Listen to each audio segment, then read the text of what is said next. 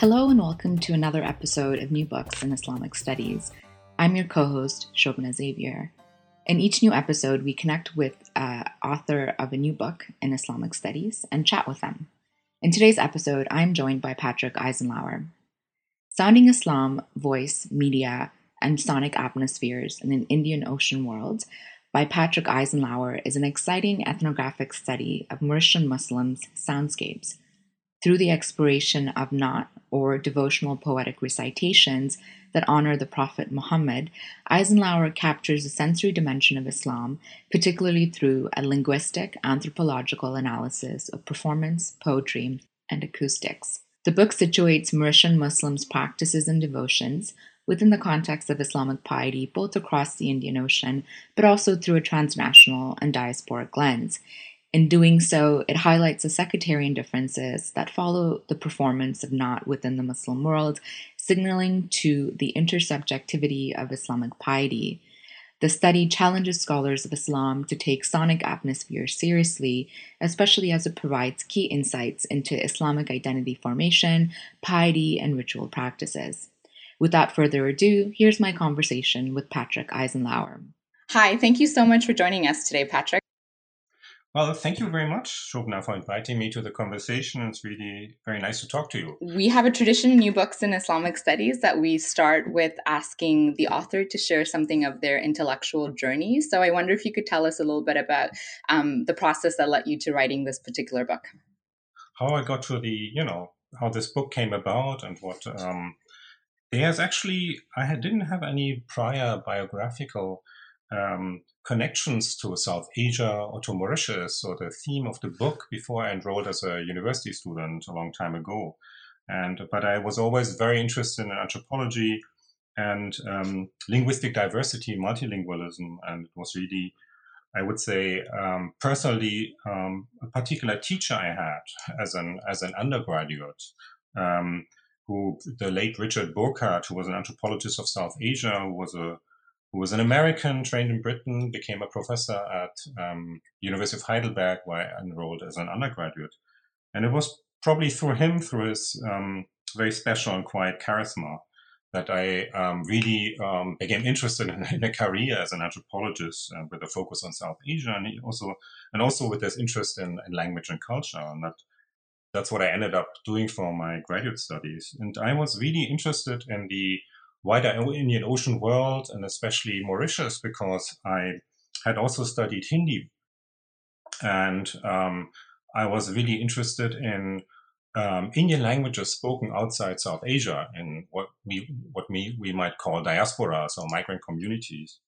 And um, yeah, and this is actually this actually brought me to Mauritius because Mauritius um, has, even though it's a long way from India, it's in the Indian Ocean and has a has a population that is um, um, two thirds of it are of um, Indian background, and um, the the Mauritian government really encourages the you know the cultivation of Indian languages, and um, as a way to sort of um, diasporize certain parts of the population, many of these languages that were actually not spoken by the ancestors from India who migrated to Mauritius, um, but they became important later for um, religious reasons, right? Once, um, um, especially the population of Indian origin in Mauritius repositioned themselves into religious groups and asking for recognition on these terms.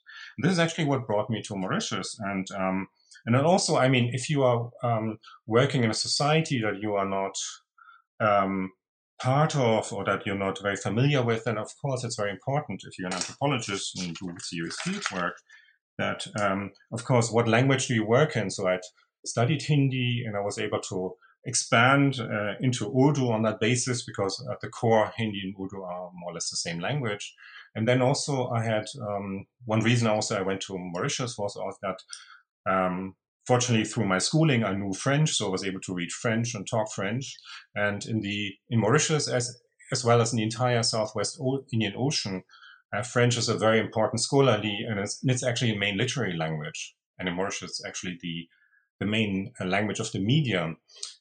And that in turn um, was very important because um, the main vernacular language that every speaks in, everybody speaks in Mauritius and that I actually use for my in my field research is Mauritian Creole. It's a Creole language that is um, linguistically, structurally unrelated to French, but about 90% of its vocabulary derives from French. So, of course, if you, um, on that basis, of course, um, one has a, you know, one can learn the language in a more reasonable um, amount of time. Um, and then other, otherwise, I mean, I was always very interested in anthropology. So it's, it's really this um, anthropological sensibility that got me interested in the Indian Ocean world and Mauritius in particular. Um, because because of this idea, of course, that every every every way of life has its own intrinsic value, and there are many different ways of being human and organizing social um, social and social life. And um, so, was really very driven by this, you know, curiosity to to learn about um, lives in, in a society that actually um, is organized in very different ways from the society actually I grew in um, up in, and that has shaped me. And because Mauritius is actually is a Creole society, so it was actually created in, from scratch by um, colonizers who brought people from different parts of the world there. In contrast to the Creole societies in the Americas, there was not even a pre-existing indigenous population, right? So there's no pre-colonial uh, population. So this is a society that's entirely a modern creation, has never known anything but globalization and um, colonialism, post-colonialism. And it's also markedly diverse, right? In the sense that it uh, embraces and extremely and highlights its diversity in very strong ways that are often that are fascinating, but also there can be limiting and excluding uh, in other ways. But on the other hand, since it is part of the Indian Ocean world and a society that is um, based on transnational links and was founded by people who were brought from other parts of the world there, it also tells you a lot about the shiftiness and the dynamics of culture and cultural diversity. And um, because you're talking about, you know, diasporic formations and transnational flows in a Creole society. And um, so I was really interested in, um, yeah, the sort of the what is locally known as uh, what are locally known Indian ancestral languages in Mauritius, which actually no ancestors ever spoke. And that is also what brought me to Urdu and uh, to this particular um, very impressive devotional practice of um, Naat poetry in honor of the Prophet Muhammad. That's fantastic. Um, thank you so much for sharing that. Um, I wonder if you could also um, share um, the the landscape or the religious landscape of Mauritius, um, the ethnic composition you're alluding to in terms of its historical context. Um, but your book obviously talks uh, and focuses on um, the Muslim community. So I wonder if you could situate who they are, what their percentage is, in the broader context of Mauritius, and maybe their transnational connections to the Indian Ocean as well. Yeah. As well, half of the population of Mauritius, roughly half, is Hindu by religion, and that of course involves a lot of different groups with different ethnicities, religious, um, religious and caste groups. Um, about 17% are Muslim, and they are all, um, um, you know, they're all of Indian origin. And then there are um, people from other parts of the world. A small Chinese community, and the, um, and then about roughly one third of the population is Christian, and they are um, they are largely the people who um, were descendants of the slaves that were brought in by especially the French and uh, people from Africa, Madagascar, but also from India, and um, so that um, created a mixed population that was converted to Christianity. And then there's a small Franco-Mauritian community that is very um, of French descent, but they're part of the original settlers and they tend to be very powerful and important. And they have always controlled the Catholic Church. So it's really a very ethnically and religiously very mixed um, society, but um, which follows a multicultural level in the sense that you know the, the, boundaries are highlighted and constantly reproduced and kind of officialized. And um, well, about the people of Indian origin, one has to say that they basically came to Mauritius in their large majority as indentured laborers in the 19th century. After the British, who had taken over the island from the French previously, abolished slavery, and um, and the slave slaves were replaced by Indian indentured laborers who worked on the sugar plantations. There are also people, other people from India, such as, um, especially the Muslims, small but very important Gujarati trader communities. and, and other free migrants, but the bulk of the population among both the people who became Hindus and Muslims were originally indentured uh, laborers. But these were people who were originally known as Indians, and um, and they are actually now known as Hindus and Muslims. And that is actually something that um, has evolved really in the late 19th and the, the 20th century, basically in tandem with what happened in South Asia during that time. So um, people's religious practices, for example, when they um, came to Mauritius as indentured laborers, and they were, uh, lived in sugarcane on sugarcane plantations, and then they founded their first Indo-Mauritian villages near these plantations. With once they got access to their own land, these were people who had very, you know, regional, um, diverse religious practices that were often caste-based, and where clear boundaries between Hindus and Muslims were often very difficult to discern.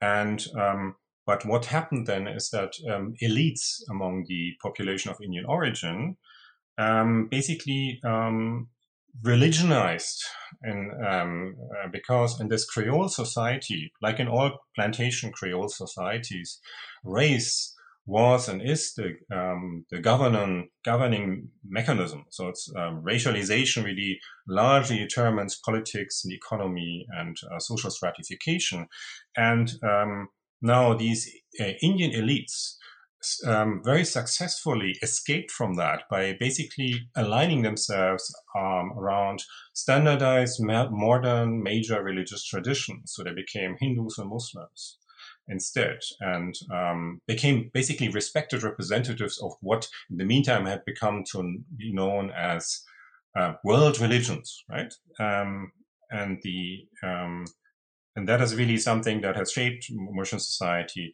until today because Mauritian multiculturalism really privileges this recognition inclusion on religious grounds and highlighting religious diversity. But there is, of course, an entire part of the population who was never really being able to do that, who was never really being able to escape racialization as a, as a legacy of slavery and as, as part of this general setup of this Creole society.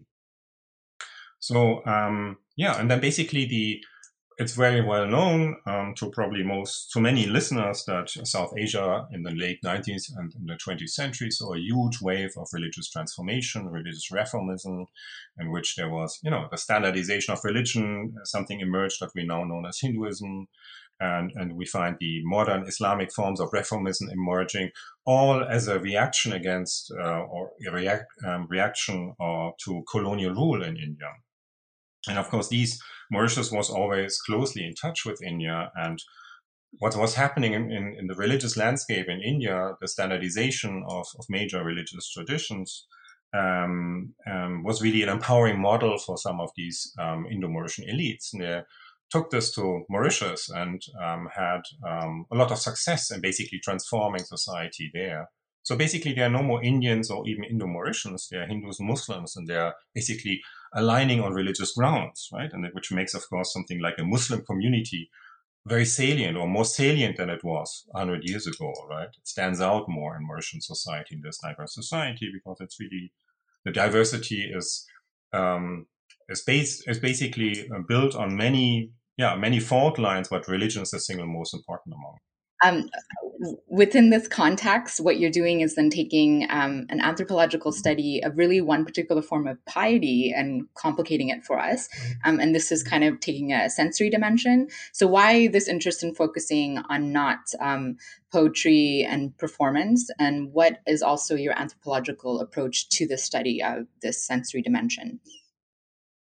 Well, I mean, this is really now we're getting to what uh, the book actually is about. Now, the book is really um, engages with the question of what it is about religious sounds, such as those of a voice, that makes them deeply emotive, like something felt in the flesh. And um, and this is really something that I arrived at during my fieldwork in this Creole Society of Mauritius. And um, where, um, and especially I was um, fascinated by Naat, um, this the devotional poetry as an expression, expression of religious sentiments and sensations. And, but at the same time, as I said, it's a very specific practice. It's associated with a particular sectarian tradition, a um, particular school of Islam in South Asia that is actually very big and important, but it's one among, but it's very, it's one among several. And part of you know this process of what one might call religionization in both South Asia, but also in Mauritius. And Mauritius has had this kind of different angle because it's a Creole society. People wanted to get away from racialization, right, to something more respectable and something that would benefit them in terms of recognition. Um, well, one of the uh, consequences is, of course, greater sectarianism, you know, also among Muslims. So people are more aware of different um, um, Islamic uh, schools of thought or reformist traditions. Um, aligned with, with them more consciously, and there are all these debates that uh, have been going on. And actually, the practice of Naat, of uh, Naat recitation, is one of the one of uh, is and was one of the main points of contention among Muslims in Mauritius. Um, and I should also say that I'm speaking about Sunnis, the great majority of Muslims in Mauritius. They're also um, Shiites, two, um, um, two different groups of Shiites. But this is actually um, a tradition that is mainly associated with um, the Ahl Sunnat wal Jamaat tradition, often known as Barelvi tradition in, in, in South Asia, and um, that is really fuses um, Sufi tradition with ulama-based Islam. And it really was um, through practicing that and through living their traditions, I found that Muslims in Mauritius were also debating their tradition in a way and um, also engaging with others in a, in a certain way. So I was first interested in the discursive aspect of this genre because I was trained as a linguistic anthropologist. I was really interested in you know the social cultural context of you know um, um, linguistic uh, diversity in Mauritius. Um, but my interlocutors uh, in Mauritius, they pushed me to explore the limits of language in this particular devotional practice because it turned out that the, they were very interested and very concerned about the voice that is qualities of the voice, um, the, the material, the sonic materiality of the voice, um, and, and, and its effects. And they were very uh, concerned about its effects, and they were also um, um sometimes reciting spontaneously um, to sh- um, uh, um, some, a line from a nato to basically demonstrate to me what to them should um, what for them was the right way of um, reciting that genre, what was a good voice in their in, in uh, from their point of view. So um, yeah, this is actually and what I've really then um, found very interesting is that the way they were describing um, vocal sounds and its emotive effects really was very close to um, the basically the neo-phenomenological um, approaches to atmospheres, to, to the sonic as atmospheres, as uh, basically the son uh, atmospheres as filling a space and in, enveloping and intermingling with bodies and um, suggesting movement um, to the felt body of um, listeners or those who were engaged in this particular practices. And um, yeah, and this is was really was really what um, int- um, this is really the story behind this book. It's really about a study in um, the privileged relationship, as I would say, between um, of the sonic and um, the emotive, especially in religion, but also in other fields. Um, in your book, there's actually quite a few links to some of these audio files, and so I'm just going to play one of them for our listeners so they get a sense of some of the um, um, sonic um, dimensions that you are dealing with, and how maybe you could share how you would unpack how you unpacked it. Uh, so we'll listen to this one. Hussein Amal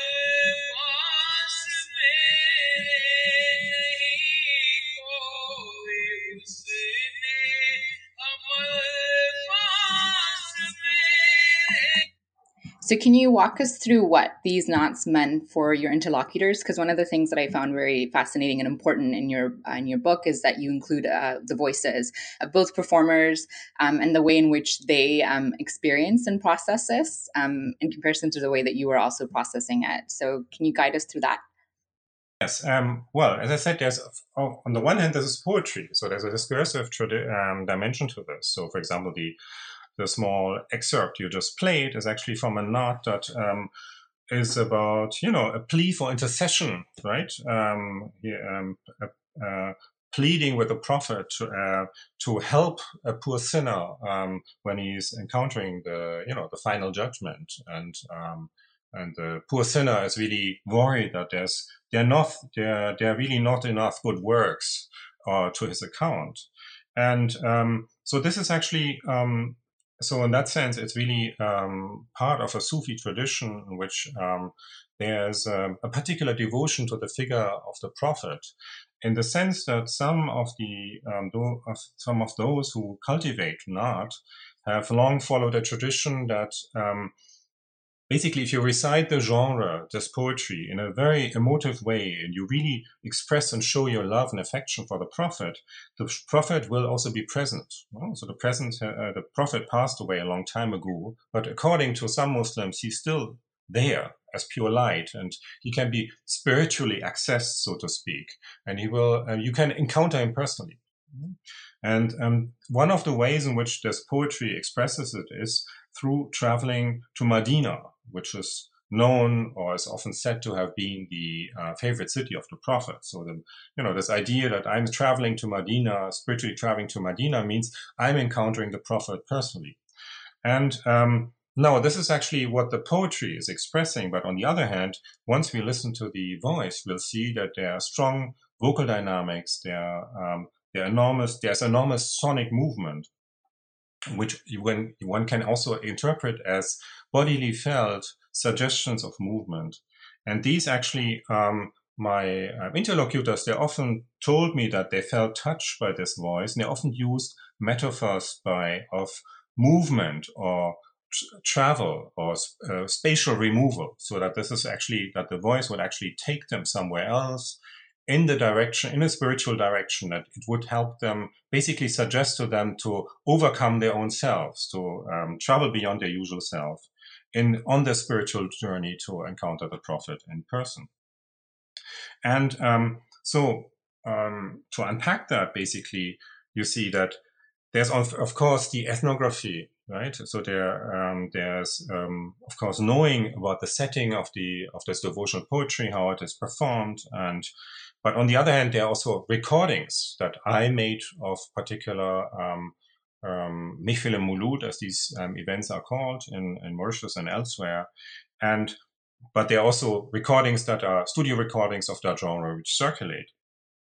So, um, so I would basically go through these recordings with um, some um, some of my Mauritian friends, and basically be pointed by them to particular particular moments in the recitation they found particular moving, particularly moving, and it's really the kind of alternation between expansion and contraction, between um, uh, basically what you would say a rise and increase in certain um, of energy on on so many different levels, and then basically going back to its starting point, allowing for a new form of expansion.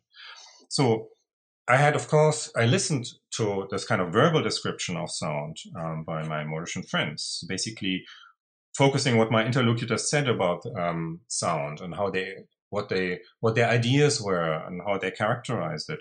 But then also, as you can see in the book, I use formal analysis of sound. So I've used spectrograms and waveforms, which actually give you a different um, visual um, representation of these sonic events that also can show you the sonic movements and dynamics um, that align with the poetry that in some ways for, for my inter- interlocutors enact a spiritual movement of you know being lifted up, being carried away somewhere else in a very striking way.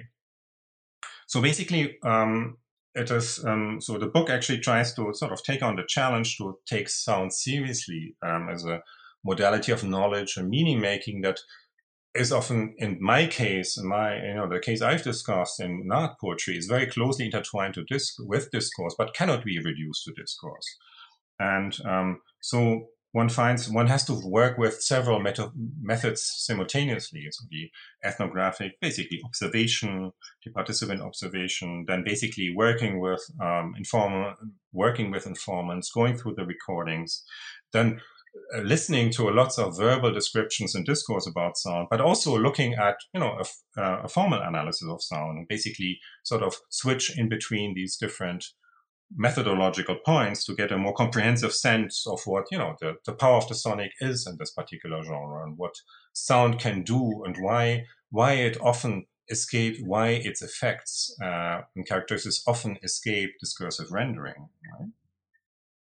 And i have to say there's definitely one of the most fascinating aspects of your research as there was different layers of analysis that you were performing um, on particular um, pieces um, and i really enjoyed that the clips were accessible online so you could almost experience it as you're also reading it. Um, and i wonder the, one of the other things that you're also critiquing towards the end of the book is how um, the study of um, sounds or sonic movements also need to be untangled from affect theory. Um, and I wonder if you could express more, especially since affect theory has been something that a lot of scholars are utilizing now. Um, and so, why do you think there needs to be this untangling, if I'm accurate in what I've read, um, of in terms of the significance of the work that you've done? Yes, uh, yeah. Thanks. That's um, thanks for asking that question. I think that's a it's um, it's it's something I think is really important because um, if you look at let's say the anthropology of sound, but especially if you look at some of the work on sound studies, um, you will find that of course affect and affect theory, um, by which um, you know um, I mean the tradition of um, Spinoza's um, monism of one substance as read through Deleuze, and then usually uh, Brian Massumi has been the most important, um, you know, transmitter of that tradition into anthropology and cultural studies and also study of religion. I think there, and I think that's a very, um, very valuable approach. But I think that um, atmospheres, as understood in neo-phenomenological terms, differ from that. Um, for example, the first of all if you understand the sonic um, um, as atmospheres that intermingle with felt bodies, you will actually find that this is actually very much sounds like affect, basically energetic flows that pass through and connect bodies and um, often dis- escape discursive rendering, right? There's a, they always escape um, conceptualization and um, basically um, description by language. And um, in that sense, atmospheres actually share a lot with affect, and that they are. Um, but on the other hand, um, at least in the um, understandings of affect theory that are very that are dominant now in anthropology and parts of sound studies, um, affect is really something that operates uh, below a threshold of consciousness, and that's really not what atmospheres do because they are like the feeling of being in warmth or in cold, right? So they are um, they are often they can be registered in a conscious or semi-conscious state, and also most importantly, they're deeply meaningful. You know, there's the sense that, uh, to use um, Brian Massumi's uh, um, well-known term, that affect is autonomous. There's a, he talked about the autonomy of affect and his interpretation of you know this Spinozan and Deleuzean genealogy of affect, and that is really not what atmospheres do, and because they are I think there's there's meaningfulness that inheres in their um, material forms. They um, they create a mood.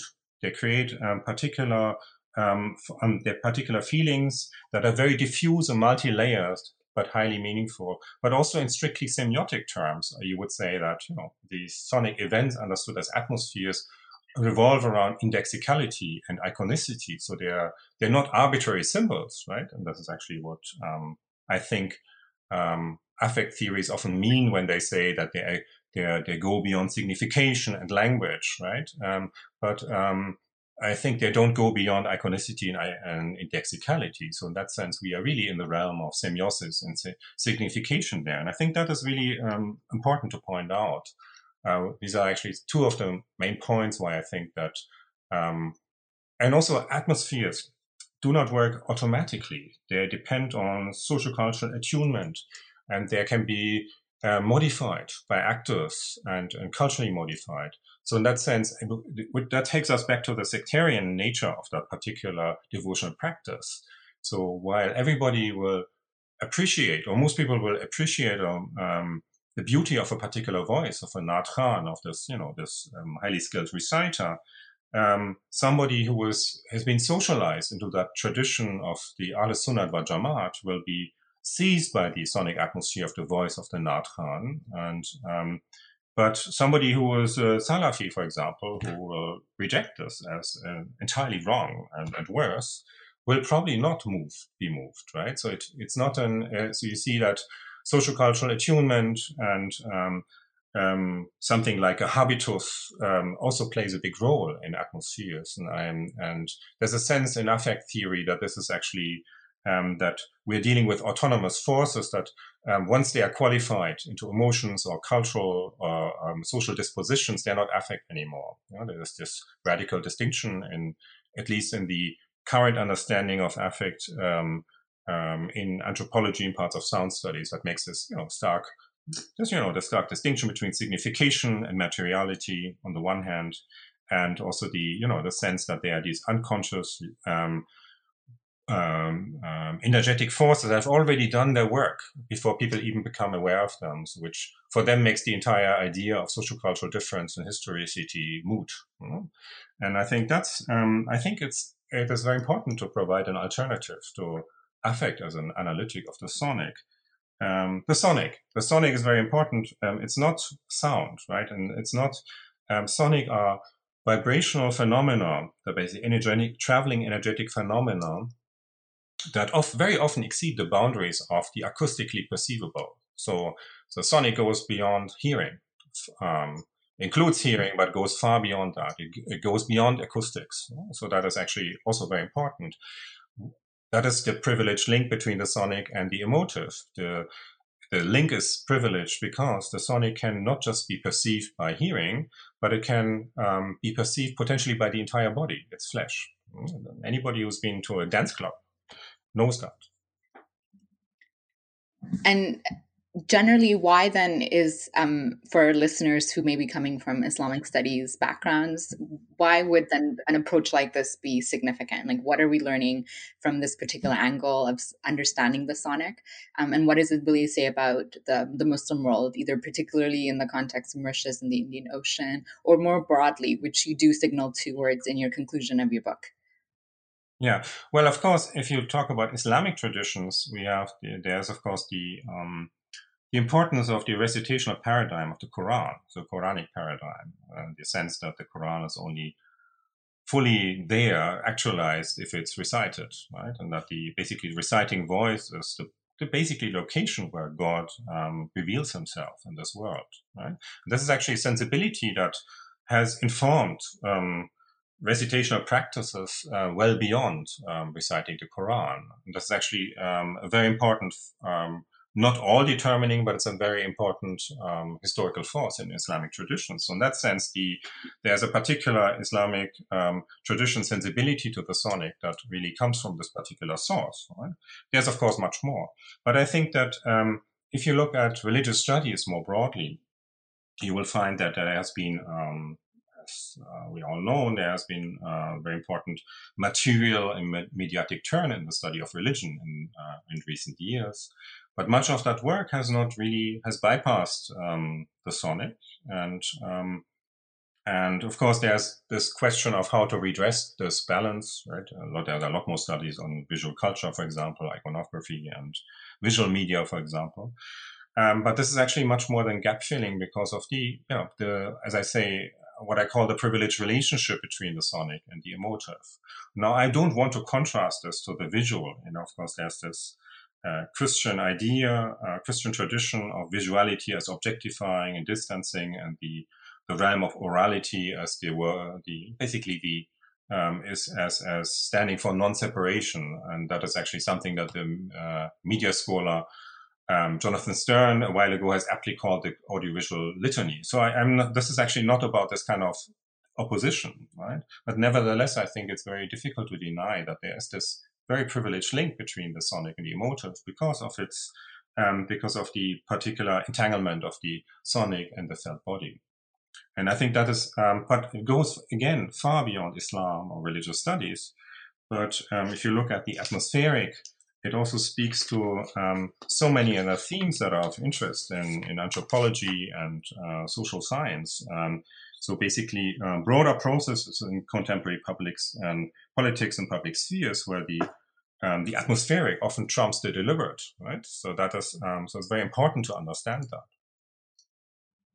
Fantastic. Um, can you share with the readers what you're working on now as your next project? Well, um, I'm working on several projects, and that um, one is um, the this um, you know this um, interplay between racialization, religionization, and Mauritius society. But um, I continue to work on the reciting voice, and I'm trying to. I'm currently working on how to expand this paradigm of uh, this analytic of atmospheres to anthropology more broadly. And, and also, I'm very interested, in, of course, in the question of um, how the sonic interacts with other aspects, sensory aspects in, in atmospheres, because um, atmospheres actually, once they're perceived, they have a holistic oneness that is um, um, not reducible to single sensory impressions, let us, let's say seeing something or hearing a particular sound. It is actually something that is much more comprehensive and uh, synesthetic in a certain way. And I'm very interested in um, thinking through that more and basically um, using basically using that um, using this analytic of atmospheres as a way to look at the felt dimensions of recognition in many different ways of citizenship of religious recognition. And that is actually ties me to the, my other field side i've also done research in india in mumbai in bombay on 12 Shi'i muslims for a number of years. And there really it is about um, very prominent themes there among muslims in india as a marginalized minority also in this particular urban context, it's really about you know asserting citizenship, belonging, and the right to the city. And a lot And you find, of course, that these all have legal aspects and they have discursive aspects, but they also have felt aspects, right? Such as, for example, when a particular religious procession moves through a particular neighborhood, and there's a sense that this neighborhood is being be, becomes imbricated with, or becomes kind of um, there's a claim staked by this particular community on a part of the city and belonging to the city by extension to the nation. And this is actually what uh, many of the people who I work with in India are trying to do from a disadvantaged position. And, and it's really these kind of felt dimensions of um, that can be actually very well understood, be understood as I think through this paradigm of atmosphere and, and can be linked to so many other different um, pressing issues such as citizenship and forms of recognition in general. Fantastic. I look forward to your future work. And again, congratulations on a great book. Um, it was a very fascinating study. Um, and I really appreciate your time with us today. Thank you. Thank you so much, Shobhana.